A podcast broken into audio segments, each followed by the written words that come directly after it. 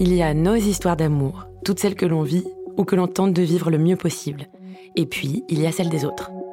Je suis Camélia Jordana, et je ne sais pas vous, mais moi, j'adore les histoires d'amour. Dans les films, les livres, racontés à la terrasse d'un café ou dans un studio de podcast. C'est d'ailleurs ce que je fais dans la série Irrésistible. Dans cette comédie romantique en six épisodes disponible sur Disney+, Adèle, mon personnage, imagine La maladie d'amour, un podcast qui mêle témoignages amoureux et analyse scientifique. Ce podcast, il prend vie dans vos oreilles aujourd'hui avec des histoires vraies, celles de Noémie, Jean, Daniel, Dawa, Catalina, des vies entre les lignes du désir, du premier rendez-vous aux premières peines, des amours de gosse aux brûlures d'un amour fou.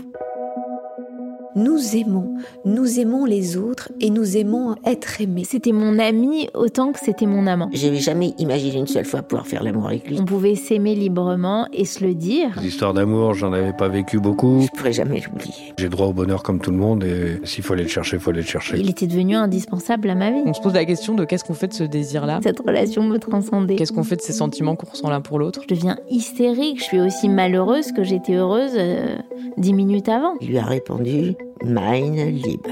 C'était une autoroute de bonheur et tout d'un coup ça devient un embouteillage de merde. Et je ne parle pas d'allemand, mais ça j'ai compris. Mon amour. Les histoires d'amour des autres nous rappellent toujours un peu les nôtres. Pourquoi est-ce que l'on tombe amoureux? Est-ce le hasard ou le destin? Ça existe, le coup de foudre. L'amour rend-il fou? Est-ce une drogue? Peut-on s'aimer sans se toucher? Peut-on s'aimer sans se Peut-on mourir d'amour? Ces questions qui nous remuent, on les a posées à des scientifiques, mathématiciens, sociologues, philosophes ou psychanalystes. Je vous donne donc rendez-vous le 19 octobre pour explorer ensemble, et sur toutes les plateformes de podcast, cette maladie pas comme les autres qu'est l'amour. À très vite